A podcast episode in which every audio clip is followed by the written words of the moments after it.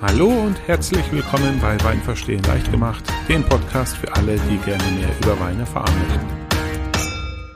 Mein Name ist Florian Bold, ich bin Weinakademiker und freue mich sehr, dich heute bei der sechsten Folge mit dem Titel Wein, der schäumt, begrüßen zu dürfen. Ja, nach der langen Sendung vom letzten Mal mit knapp zwei Stunden über Weinqualität widmen wir uns heute einem neuen Thema, nämlich der spannenden Welt des Schaumweines. Das wird eine Miniserie werden von äh, drei Teilen und ähm, heute geht's los mit einem Sekko und einem Sekt aus Würzburg mit Flaschengärung.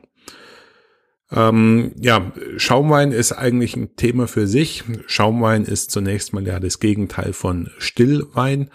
Stillwein ist das, was der Normalsterbliche einfach als Wein bezeichnen würde, nämlich Wein, der nicht schäumt und nicht aufgezuckert ist und nicht aufgesprittet ist und eigentlich ein ganz normaler Wein ist. Das ist Stillwein und jetzt geht's eben ab heute und die nächsten zwei Folgen dann um Schaumwein. Ähm, ja, was äh, gibt's für Änderungen bezüglich Podcasts? Ich hatte ja eigentlich gehofft, dass ähm, jetzt mit der fünften Episode, mit dem Mini-Jubiläum, ein äh, gewisses Konzept sich abgezeichnet hat, aber ich musste jetzt natürlich feststellen, es gibt immer wieder noch kleine Verbesserungsvorschläge und auch Verbesserungswünsche meinerseits, wo ich einfach merke, hier und da kann man es euch eigentlich noch ein bisschen leichter machen, dieses Thema mitzuverfolgen und auch die Daten verfügbar zu machen. Das heißt, ab nächster Folge werde ich für jeden besprochenen Wein eine Verkostungsnotiz zum Download anbieten. Da, oder die Weinbeschreibung, die ihr dann dort findet, ist im Prinzip mehr oder weniger eine zusammengefasste schriftliche Version von dem, was ich äh, hier zu besten äh, gebe. Dazu wird es dann einen eigenen Blogbeitrag zu jedem Wein geben, der dann eben als Link die Verkostungsnotiz als PDF dann enthalten wird. Dazu habe ich auch die Excel-Liste mit der Wein- und Bücherübersicht nochmal ein bisschen überarbeitet. Und zwar mit dem Wein schon in den ersten Folgen beginnend hat jetzt jeder Wein eine fortlaufende Nummer. Und äh, die Nummer äh, steht dann in der eben in der Excel-Liste, ist aber dann auch eindeutig und einheitlich für den betreffenden Wein über alle Medien hinweg. Also die Nummer findet ihr in der Excel-Liste und ich nummeriere die Weine dann in den Verkostungsnotizen so, wie es sich aus der Excel-Liste fortlaufend ergibt. Dazu gibt's jetzt auch eine neue Homepage-Struktur bei mir ähm, betreffend des Podcastes. Also ich habe ja die Startseite weinpodcast.de. Dort landet ihr dann auf der Podcast-Seite auf meiner Homepage. Dann gibt's die Unterseite ja alle Episoden. Dort findet ihr jetzt in Zukunft nur noch tabellarisch die Dauer, Veröffentlichungsdatum und den Titel der Sendung.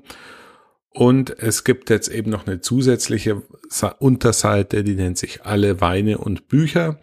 Dort ist dann tabellarisch eben nochmal aufgeführt, welche Weine wir besprochen haben und welche Bücher in jeder Sendung. Und dort ist dann in Zukunft auch die Excel-Liste zum Downloaden dabei.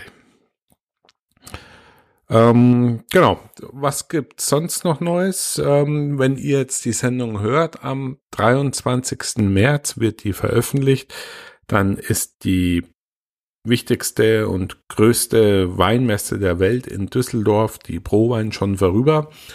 Ich habe am 17. März die Prowein besucht und äh, dazu wird es eine Sondersendung geben. Das werde ich oder habe ich dann zu dem Zeitpunkt schon auf Facebook entsprechend äh, veröffentlicht. Und da versuche ich mal einfach so einen Messebesuch für euch mit einzufangen, wie sowas abläuft, was man da macht, wen man trifft und wie dann so der ganze Tag an sich verläuft. Ich habe da ein paar Seminare gebucht, äh, wie es so üblich ist für so eine Messe und äh, die wird man wahrscheinlich nicht mitschneiden dürfen, aber ja, ich bin mal selber gespannt, was man da aus den Aufnahmen, die ich dann so sukzessive dort machen werde, ähm, draus machen kann. Kurz nach der Probein am 23. sind wir dann auch schon im Urlaub. Wir machen nochmal zehn Tage Urlaub in Portugal. Da bin ich mal nochmal gespannt, was das weintechnisch dann nochmal bringt. Werde euch dann natürlich in Folge 7 dann davon berichten. Ein großer Schritt war als auch am 25. Februar. Dort habe ich, an dem Tag habe ich nämlich mit meinen Interviews begonnen und zwar in Kalifornien, um genau zu sein, in Sonoma und Napa Valley.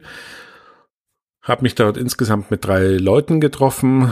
Ähm, die Interviews, ja, jeweils so ein bisschen über eine Stunde. Ja, mir hat es eigentlich sehr viel Spaß gemacht. Ich finde auch, äh, die Interviews sind ganz gut gelungen. Das liegt aber auch in erster Linie an den äh, ähm, kompetenten und vor allem auskunftsfreudigen Gesprächspartner. Ich werde jetzt noch das eine oder andere äh, noch aufnehmen, weil die, die drei ähm, Interviews sind jetzt vielleicht nicht äh, besonders gut geeignet zum Start, aber die sind jetzt schon im Kasten. Und äh, wann ich die jetzt dann veröffentliche, muss ich jetzt noch mal gucken. Ich habe jetzt noch zwei, drei andere Leute im Hinterkopf, mit denen ich dann auch gerne die Ausstrahlung beginnen möchte. Dann bliebe für mich jetzt noch die Frage, und da bin ich auch wieder auf euer Feedback angewiesen, wie wir es denn halten wollen mit den Interviews in Bezug auf die Ausstrahlung. Wir haben ja jetzt die Seminarsendungen, würde ich sie jetzt mal nennen, die Verkostungssendungen alle drei Wochen. Jetzt bestünde die Möglichkeit, dass ähm, dass ähm, die Interviews außer der Reihe quasi gemacht werden oder sich einreihen sollen in den dreiwöchigen Turnus und damit gäbe es natürlich dann größere Unterbrechungen zwischen den ähm, Seminar- oder Verkostungssendungen. Ich persönlich würde es eigentlich gerne so halten, dass die Seminarsendungen alle drei Wochen sind und die Interviews in unregelmäßigen Abständen zusätzlich dazukommen. Hat aber das kleine Problem, dass mein Podcast-Hoster und auch die, die Firma, die die Post-Production des Podcasts macht, äh, bei so viel Bearbeitungszeit auch äh, größere Preise aufrufen. Um das ein bisschen abzufedern, ähm, überlege ich gerade, ob ich nicht so ein äh, Donation oder Spendenlink einbauen soll in die Show Notes, damit ihr euch, wer Lust hat natürlich, der Podcast wird selbstverständlich auch in Zukunft weiterhin kostenlos bleiben, aber wer ein bisschen Lust hat, äh, mir unter die Arme zu greifen und mich bei den äh, Erstellungskosten etwas zu entlasten, äh, kann das ja gerne über den Amazon Affiliate Link machen oder eben über den Donation-Link für Ophonic. Das ist der Post-Production-Anbieter für den Podcast. Schreibt mir einfach mal, wie ihr die Sache seht, wie angemessen ihr es findet, euch zu Spenden aufzurufen. Ähm, ja, wenn ihr das nicht möchtet, ist auch kein Problem. Dann glaube ich, tendiere ich dazu, dann die äh, Sendungen mit den Interviews ähm, in den drei Wochen Rhythmus einzupflegen und dann gibt es einfach ein bisschen mehr Abstand zu den Einverkostungen. Und dann gab es noch eine kleine Änderung und zwar hat Apple vor kurzem ein paar E-Mails rausgehauen bezüglich Postcard-Erstellung, Marketing, Hosting etc. Und dort ist wieder zur Ansprache gekommen, äh, wie man am besten seine Episoden benennt. Ich habe es ja jetzt bisher so gemacht, dass der Podcast-Titel auch der erste Teil des Episodentitel war. Das hat dazu geführt, dass es natürlich relativ lange Titel waren und der eigentliche Episodentitel an der einen oder anderen Stelle auch dann gar nicht zu lesen war, was natürlich unschön ist. Aber es hat den großen Vorteil gehabt, dass in jedem Episodentitel Wein das erste Wort war und damit für die Suchalgorithmen ähm, ganz gut geeignet war eigentlich. Das werde ich jetzt in Zukunft ändern. Ähm, der Podcast-Titel wird in den Episodentiteln nicht mehr auftauchen, sondern wie es andere Podcasts auch machen. Ich werde die Abkürzung des Podcaste, Postka, Pod, Podcastes verwenden mit der laufenden Nummer. Also beginnend mit dieser Folge, wie ihr dann schon gesehen habt, wird der Titel der Episode dann sein Wein, der schäumt, Teil 1 von 3, WVLG 006. Also WVLG ist dann die Abkürzung für Weinverstehen leicht gemacht. Ich persönlich bin jetzt auch nicht wahnsinnig happy damit, weil die Abkürzung WVLG einfach super sperrig ist. Und äh, aber so richtig was Kluges ist mir da jetzt auch noch nicht eingefallen. Das ist jetzt wahrscheinlich auch eine Stelle, wo man in Zukunft ähm, wahrscheinlich dann wieder ein bisschen schrauben kann. Ja, das wäre es jetzt von meiner Seite von der Hausmeisterei und dann würde ich sagen, starten wir dann gleich mit den drei Key Facts und ich wünsche euch dann viel Spaß beim Reinhören dieser Episode. Die drei Key Facts zur Episode Wein, der schäumt, Teil 1 von 3 wären. Erstens, Schaumweine entstehen aus sogenannten Grundweinen, in denen CO2 bzw. Kohlensäure gelöst wird. Key Fact 2 ist, die Kohlensäure kann entweder zugesetzt werden oder entsteht während der Zweitgärung oder während der Erstgärung. Und Key Fact 3 ist, unterschieden wird zwischen Schaum und Perlen, Perlwein anhand der Produktionsmethode beziehungsweise des Flaschendruckes. Da der Bereich Schaumwein natürlich wieder ein Riesengebiet ist und sich in vielen Aspekten ja schon deutlich unterscheidet von Stillweinen, möchte ich euch heute schon wieder zumuten, etwas mehr Theorie auf die Ohren zu bekommen. Anfangen möchte ich mal mit dem Fakt, dass Deutschland weltweit der größte Markt für Schaumwein ist. Nirgendwo wird so viel perlender Wein getrunken wie in Deutschland. Und hier an der Stelle, glaube ich, muss man gleich vorneweg mal sagen, Schaumwein ist im Prinzip ein Oberbegriff für schäumende Weine, aber eben auch wird unterschieden zwischen Perlwein und Schaumwein. Was das ist, komme ich gleich drauf. Meistens ist es leider Gottes aber so, dass bei den billigen Produkten die Grundweine oft aus Italien kommen.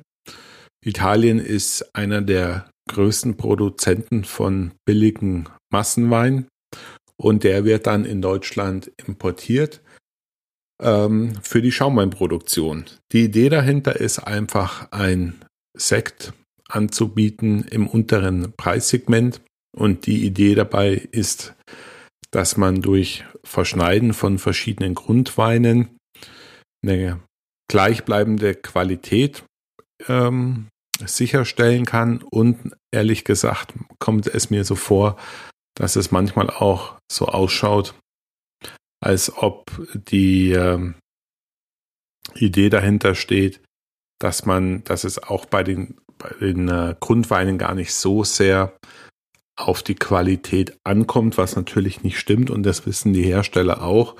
Aber äh, es gibt natürlich Mittel und Wege durch die zusätzlichen Produktionsschritte beim Schaumwein, dass man die einfache Qualität der Grundweine vielleicht etwas übertünchen kann, würde ich mal so sagen. Wer das vermeiden möchte, der muss auf das Etikett ein bisschen genauer schauen. Es gibt nämlich die geschützte Ursprungsbezeichnung deutscher Sekt. Und wenn das draufsteht, dann darf der Grundwein eben nur mit darf der Grundwein eben nur aus Deutschland herkommen, aus den, an, aus den qualifizierten Anbaugebieten. Und damit äh, macht man auf jeden Fall schon mal einen großen Qualitätssprung, würde ich sagen. Dann bleibt noch die Frage zu klären, was der Unterschied zwischen Perlwein und Schaumwein ist, beziehungsweise wie Sekt definiert ist. Bei Perlwein ist es so, da ist die Anforderung, dass es mindestens 7% Alkohol in der Flasche sein müssen und der Flaschendruck darf 2,5 Bar nicht überschreiten. Und oftmals ist die Kohlensäure eben zugesetzt wie bei Limonade und entsteht oftmals nicht durch eine Gärung. Beim Sekt ist es wiederum so, der braucht mindestens 3,5 Bar in der Flasche und muss mindestens 10% Alkohol haben. Und wenn das der Fall ist, dann trifft auch hier eben die Sektsteuer zu, die ja 1,02 Euro pro Flasche ausmacht. Die fällt bei Perlwein eben nicht an. Deswegen ist es auch möglich, Perlweine deutlich günstiger anzubieten als Sekt.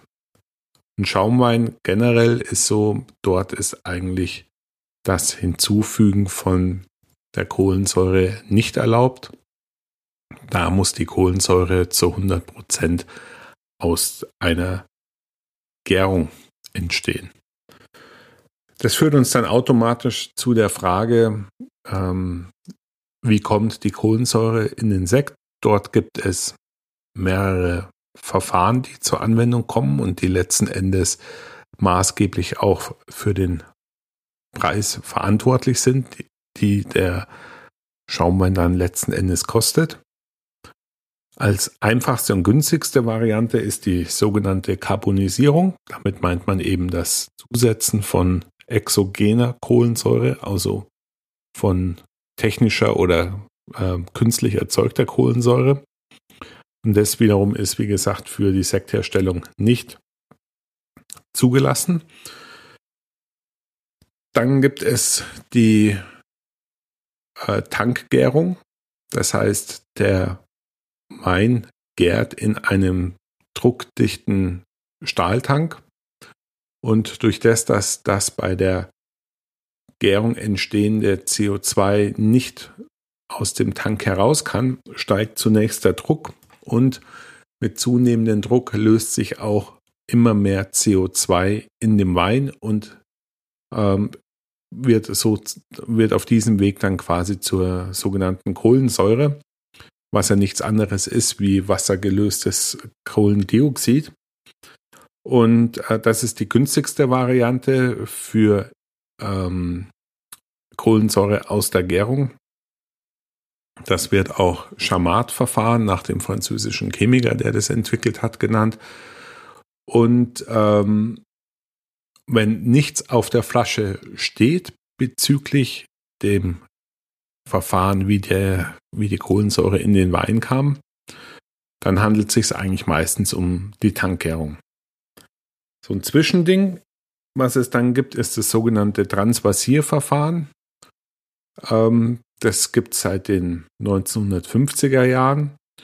Und zwar gärt dort der Wein zum zweiten Mal in speziellen Gärflaschen damit darf auf dem Wein eben auch Flaschengärung stehen. Das ist aber dann nicht zu verwechseln mit dem Champagnerverfahren, wo ich gleich nochmal drauf komme, sondern ähm, der Wein gärt in Flaschen, bildet da die, das CO2 und den entsprechenden Druck und hat da natürlich dann auch die Möglichkeit, äh, die gewollten Hefearomen durch die Flaschengärung zu bilden. Aber die Gärflaschen werden dann in einen Tank entleert, der unter Druck steht. Damit verliert man das CO2 nicht und der Wein wird dann abfiltriert und nicht degorgiert, wie es beim Champagner ist. Was das ist, kommt dann bei Folge 7 genauer dran. Das heißt, äh, die Hefe wird aus dem Sekt oder Schaumwein dann herausfiltriert. Teuerstes, aufwendigstes, aber auch qualitativ hochwertigstes Verfahren ist die sogenannte traditionelle Flaschengärung beziehungsweise das Champagnerverfahren. Da Champagner in der nächsten Folge drankommt, werde ich euch an der Stelle das dann nochmal genauer erklären, was es mit dem Champagnerverfahren auf sich hat. Ein wichtiger Punkt bei den Schaumweinen ist noch die Geschmacksrichtung, also wie trocken oder halbtrocken. Das gibt es ja beim Stillwein auch. Allerdings sind die Grenzen für den enthaltenen Restzucker deutlich andere. Das liegt daran, dass die Grundweine, die bei der Versektung verwendet werden, alle generell eine deutlich höhere Säure haben wie Stillweine und somit, wie ich schon öfters gesagt habe, die Säure-Zucker-Balance eingestellt werden muss, entsprechend der beabsichtigten Geschmacksrichtung, bedarf es beim Sekt einfach mehr Zucker, um, ich sage mal, das ähnliche Mundgefühl im Bezug auf die Geschmacksrichtung zu erzeugen. Da gibt es verschiedene Begriffe, zum Beispiel Naturherb. Da wird so gut wie gar kein Zucker mehr zugesetzt. Das wäre 0 bis 3 Gramm Restzucker. Extra Brüt liest man deutlich häufiger. Dort wären es 0 bis 6 Gramm Restzucker.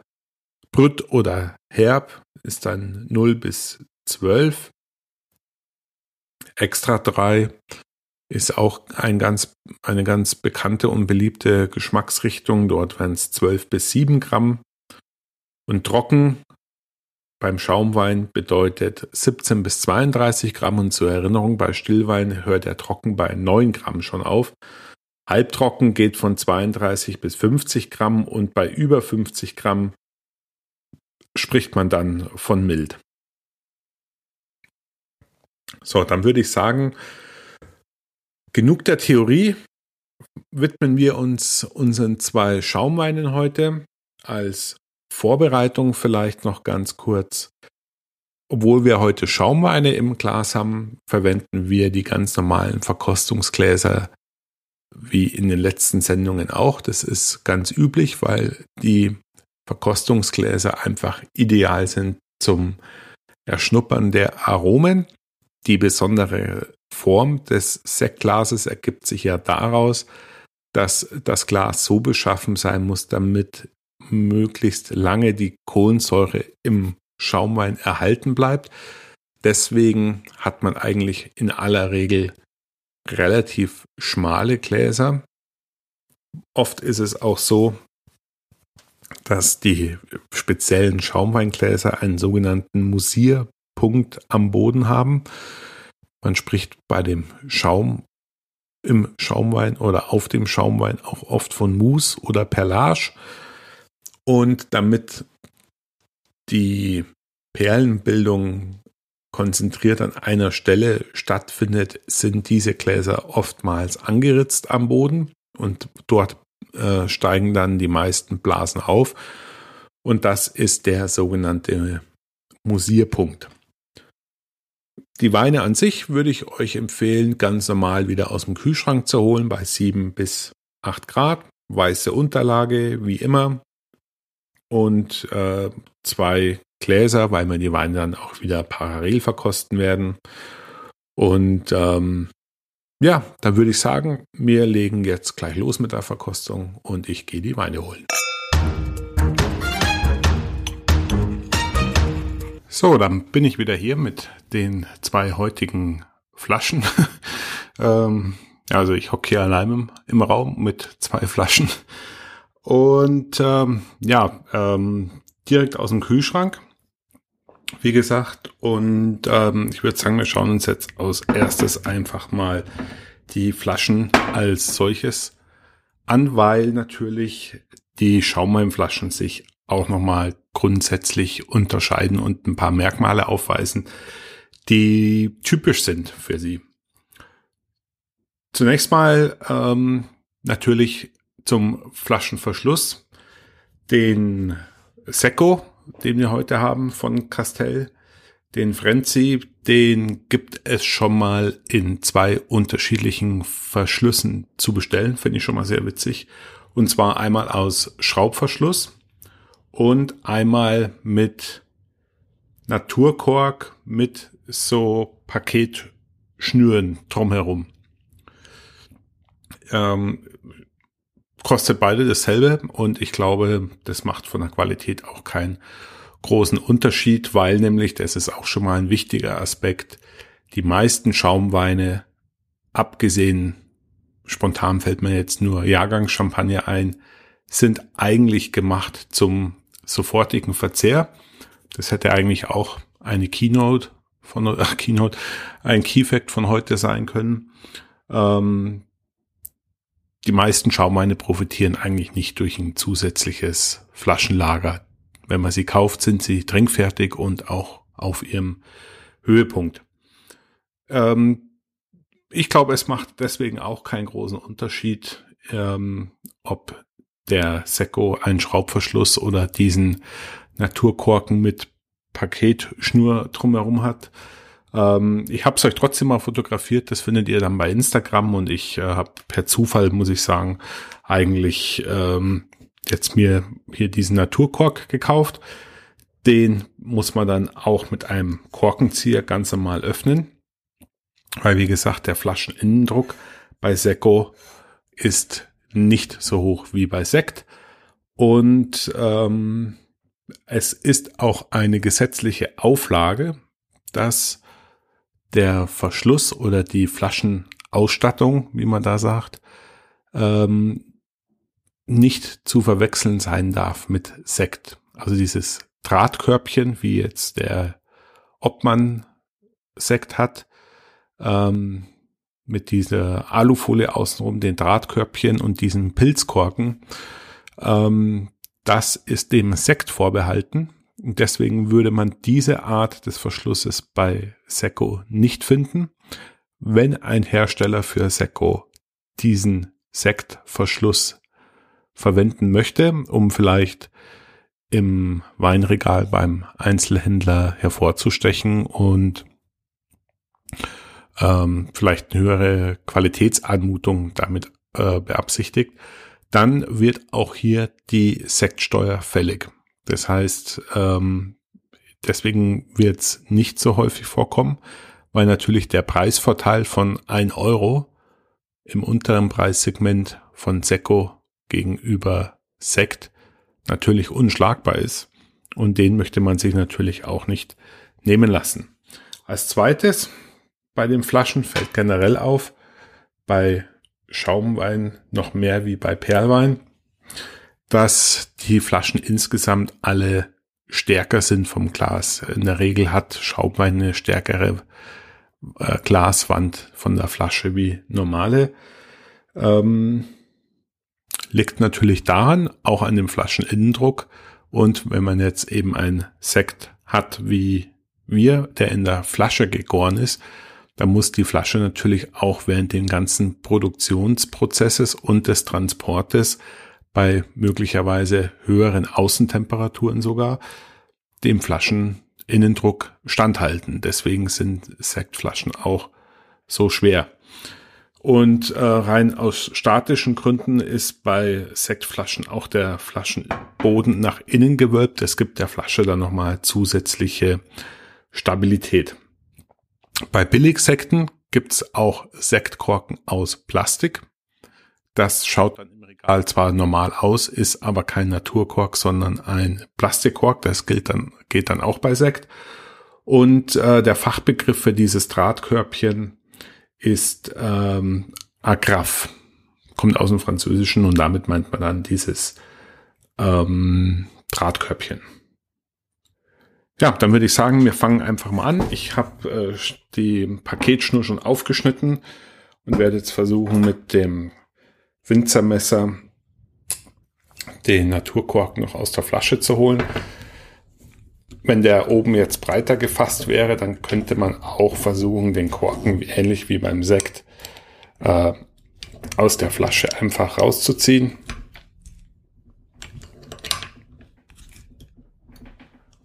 Flupp, das ist schon mal ein schönes Geräusch.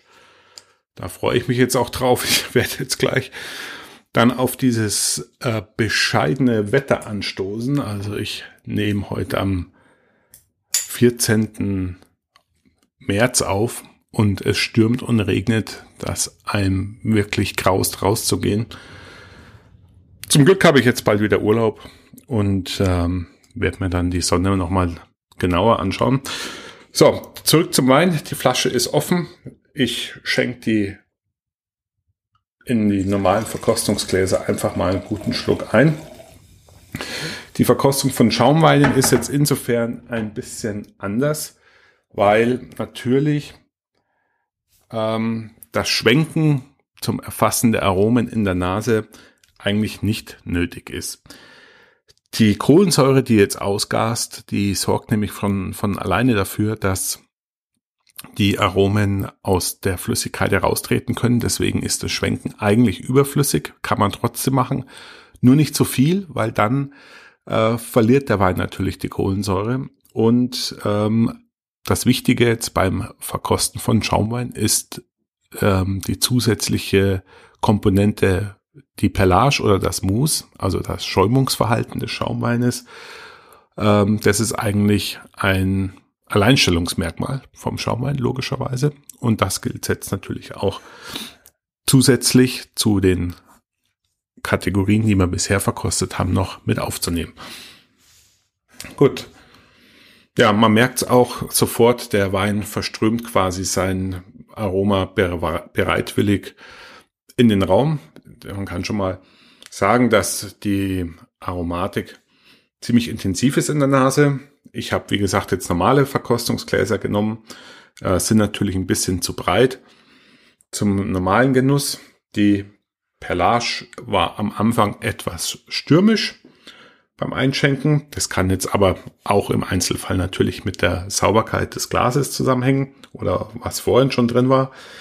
Ähm, insgesamt, ja, kleine Perlen und eher verhaltene Perlage, würde ich sagen. Von den Aromen her. Ja, also gelbfruchtig würde ich sagen. Das erste, was ich in der Nase habe, sind eigentlich Pfirsiche, ein bisschen weißer Johannisbeer vielleicht. Was Frisches hat er auch. Ja. Vielleicht so ein Hauch Limette noch. Dann schwenken wir es mal und schauen mal, ob sich's nochmal ändert. Ja, dann rührt man eigentlich hauptsächlich die Kohlensäure auf. Das wollen wir ja eigentlich nicht. Ja, also ändert sich erwartungsgemäß nicht viel, weil durch die Kohlensäure natürlich im Prinzip der Wein von Haus aus schon geschwenkt ist und die Aromen es viel leichter haben, hier aus dem Wein hervorzutreten. Von der Farbe her, äh, es ist ein äh, blasses Zitronengelb. Ähm, ja, mehr kann man dazu eigentlich jetzt gar nicht sagen. Er ist natürlich fehlerfrei. Schlierenbildung hat man mangels äh, Nebenprodukten von der Vergärung eigentlich so gut wie nie beim Schaumwein oder ich habe es eigentlich noch nie gesehen. Der Wein ist natürlich klar, das kommt auch durch die Produktionsmethodik. Es gibt äh, spezielle Schaumweine, die eine gewisse Trübung haben, aber im Grunde will man bei normalen Schaumweinen eigentlich einen klaren Wein haben. Dann probieren wir mal.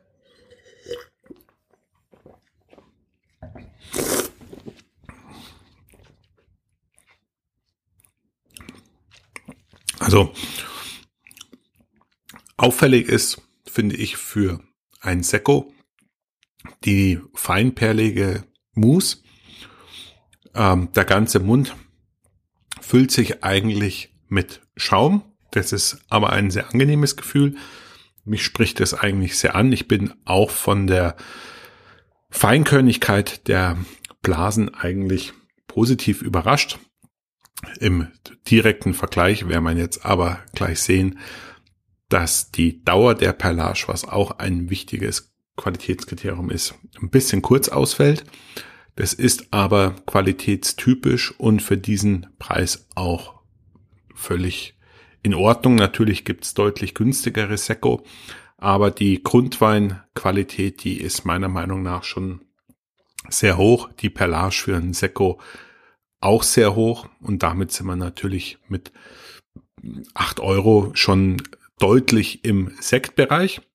Aber man sieht, und deswegen habe ich diesen Sekko auch gewählt, dass Sekko ein durchaus qualitativ hochwertiges Getränk sein kann und meiner Meinung nach auch ein bisschen zu Unrecht in der ähm, Billigecke steht, sage ich mal so.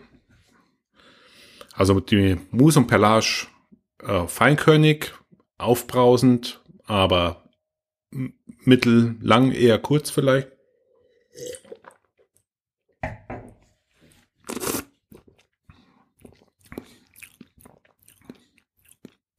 Ja, die Pfirsich kommt wieder deutlich durch. Ähm, ja, eine leichte Cremigkeit hat der Sekko für mich auch. Er hat natürlich einen schlanken Körper, relativ viel Säure im Vergleich mit dem Stillwein, aber nicht übermäßig viel.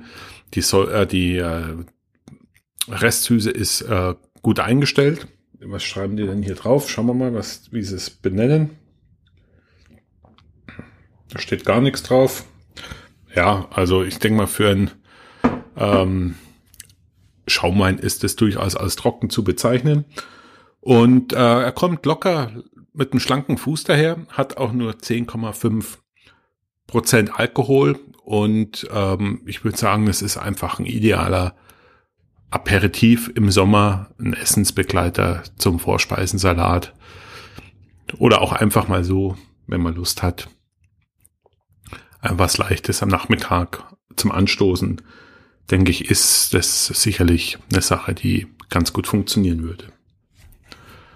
Dann äh, behalte noch mal einen Schluck drin von dem Sekko und wir machen mal die zweite Flasche auf, den Sekt im direkten Vergleich.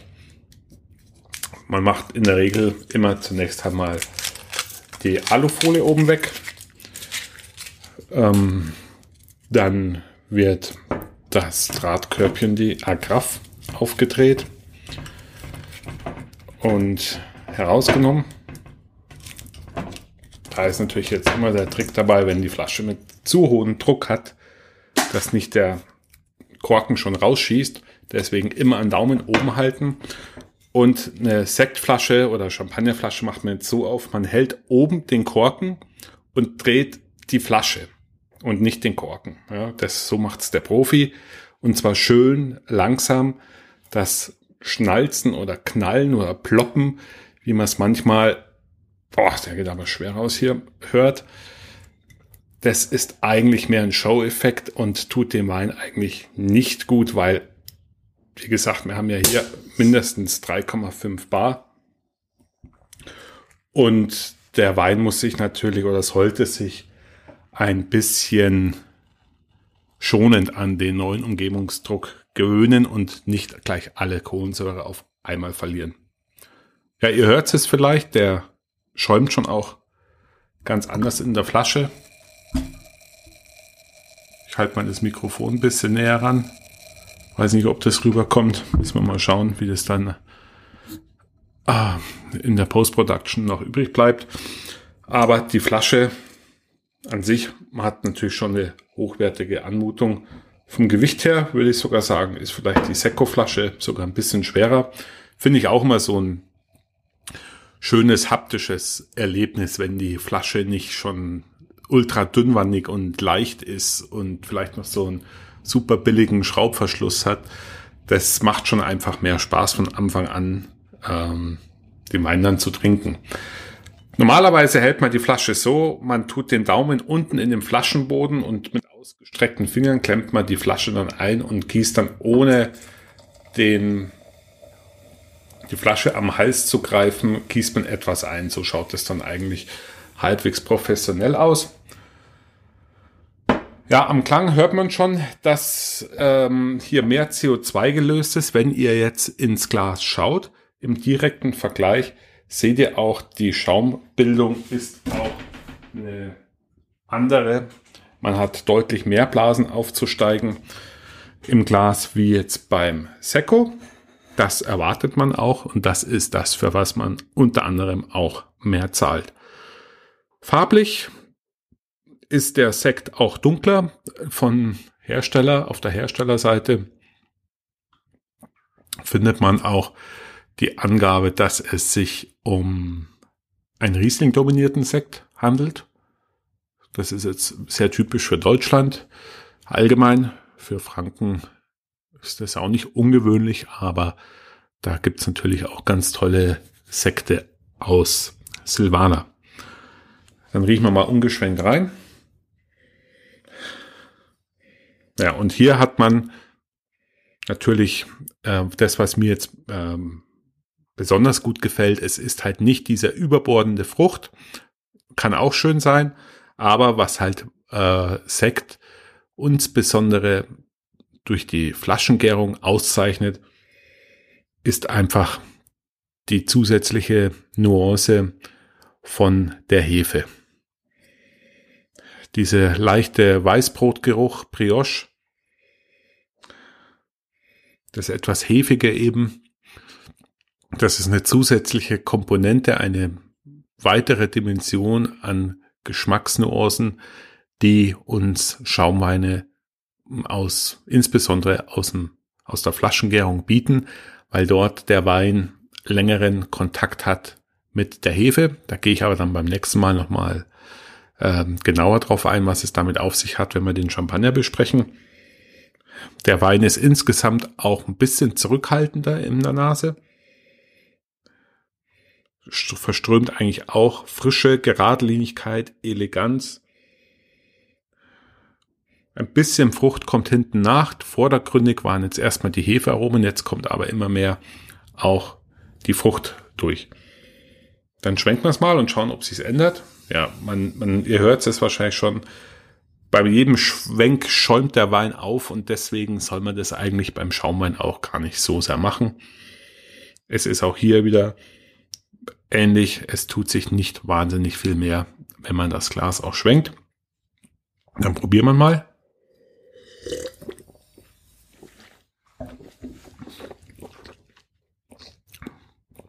Ja, einfach, einfach lecker. Was hier jetzt auffällt ist, die Säure ist knackiger. Das liegt höchstwahrscheinlich am Riesling. Der Wein ist aber auch extra dry, wie es auf der Flasche steht. Also laut Datenblatt 17 Gramm. Im Stillwein wären wir da natürlich schon im halbtrockenen Bereich, aber der hat natürlich auch mehr Säure. Deswegen ähm, verträgt er auch mehr Zucker. Das haben wir jetzt schon öfters besprochen. Die Mousse ist noch feinperliger, hält auch länger an und bleibt eigentlich so lange im Mund erhalten, bis der Wein auch die Mundhöhle verlässt. Die ähm, Frucht ist, sage ich mal, auch eleganter. Ich probiere es mal.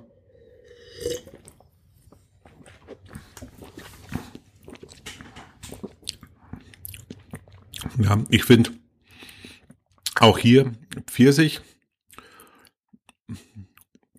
ein bisschen gelber Apfel vielleicht. Zitrusfrische. Also ich finde die Herkunft des Grundweines oder des Ausgangsmaterials des Grundweines, die Rebsorte Riesling, ist hier schon zu erkennen, ist aber erweitert durch die Hefearomen. Die stehen jetzt nicht wahnsinnig im Vordergrund. Es ist eher so ein äh, ein, ja, es bildet eher so einen leichten, dezenten Hintergrund, der ähm, sich da einstellt. Ähm, die, die, die Frucht ist natürlich ähm, nicht so dominant und vordergründig wie jetzt beim Sekko aber es macht eben die elegante Balance hier jetzt, hatten wir es ja schon beim letzten Mal, dass Balance viele, äh, viele Kriterien hat oder viele Dimensionen, wo man auf die Balance achten kann. Beim Schaumwein ist es eben auch noch so, es kommt noch die Balance zwischen den Hefearomen und der Frucht dazu.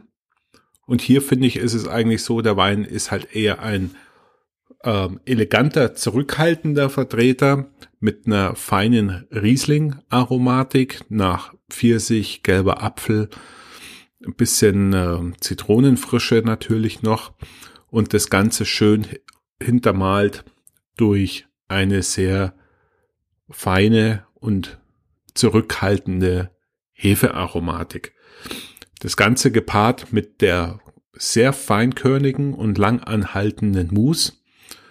Ähm, ja, das ist das, was eigentlich ein Sekt von mittlerer oder leicht äh, oder obere Mittelklasse, würde man vielleicht sagen, beim Auto, äh, einen guten deutschen Sekt für mich ausmacht. Also ich finde den durchaus lecker. Für mich könnte es auch ein bisschen trockener noch sein. Ich mag das gerne. Ich trinke auch ganz gerne Zero Dosage Schaumweine. Das ist dann richtig knackig. Ähm, aber der ist durchaus lecker. Also ich denke, wenn man jetzt äh, sich überlegt an, an Feiertagen, an Silvester, wann auch immer, ich denke, mit diesem Sekt wird, werden die meisten Gäste einfach zufrieden sein, was anfangen können. Und ich würde sogar so weit gehen, dass die meisten normalen Gäste, wenn man so sagen will, durchaus angetan wären von der Qualität ähm, des Weines, des Schaumweines. 12 Prozent, anderthalb Prozent mehr kommt jetzt natürlich auch daher zum Tragen, dass der Wein einfach eine Zweitgärung durchgemacht hat. Da steigt natürlich nochmal der Alkoholgehalt. Und äh, Ursprungsbezeichnung deutscher Sekt, da hatte ich ja schon darauf hingewiesen.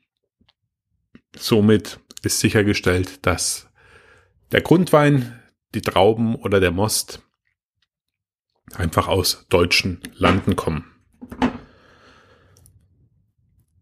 Wir haben jetzt hier einen Preisunterschied von etwa 4,50 Euro. Also wir legen da nochmal mehr als 50 Prozent äh, gegenüber den Seco auf. Es ist jetzt natürlich immer die spannende Frage, kriegt man für 50, 60 Prozent mehr Geld auch 60 Prozent mehr Genuss? Das muss zunächst mal jeder für sich beantworten.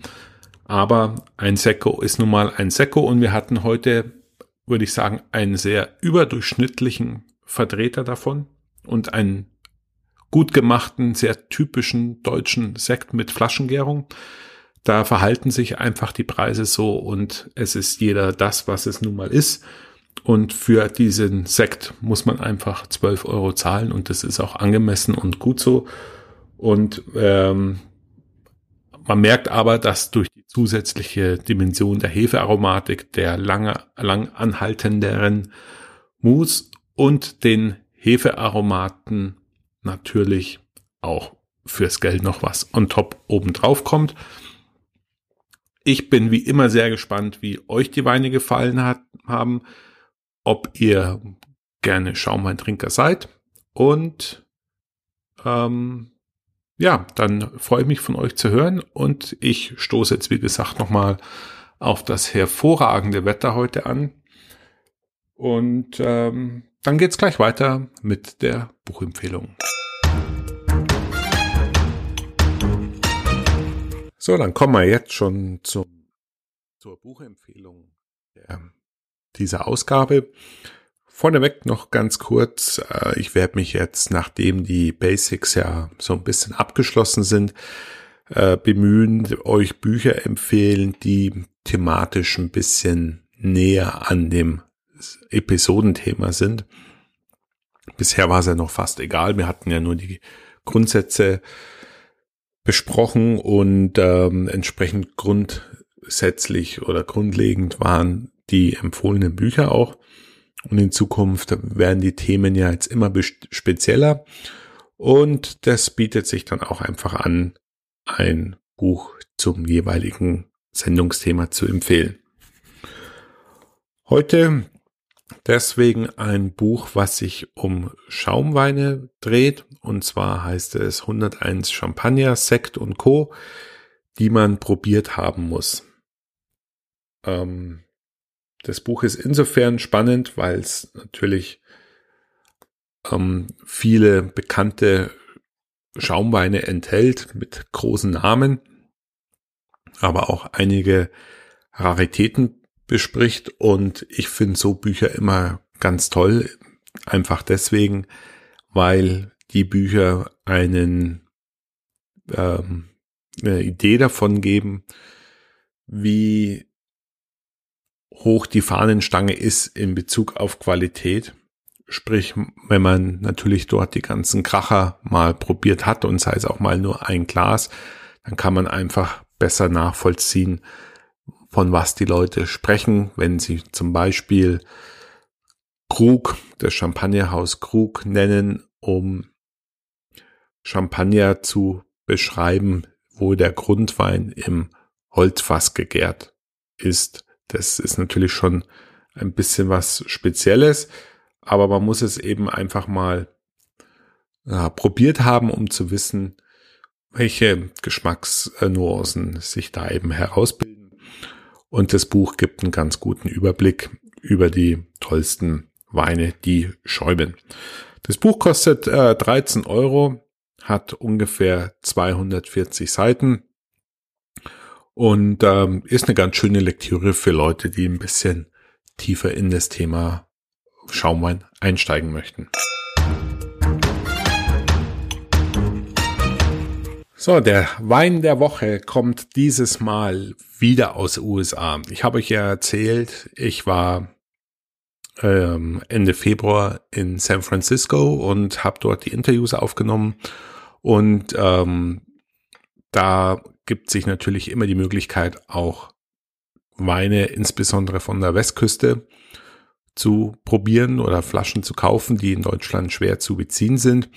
Glaube, ich habe es schon mal erwähnt. Ich finde ja zum Beispiel das Weinmagazin äh, Wine Spectator ganz gut. Ähm, die Top 100, die einmal im Jahr dann im Dezember rauskommen, finde ich eigentlich ganz praktisch.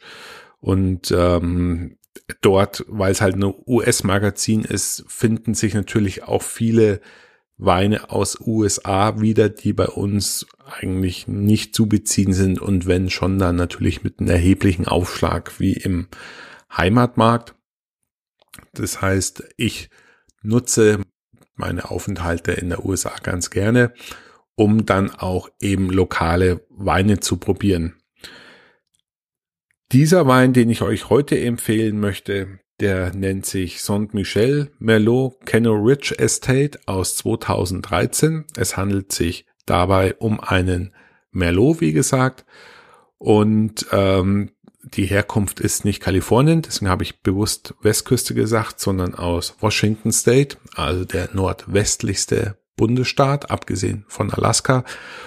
Und ähm, dort wird das Klima natürlich immer kühler und ähm, das ist im Grunde einfach eine Region, die mittlerweile mit Merlots von sich reden macht, weil dort einfach das Klimata unter Boden ganz gut passt. Der Wein selber hat in der Merlot, in einem Merlot-Vergleich in der österreichischen Zeitschrift Falstaff mal auch sehr gute Noten bekommen.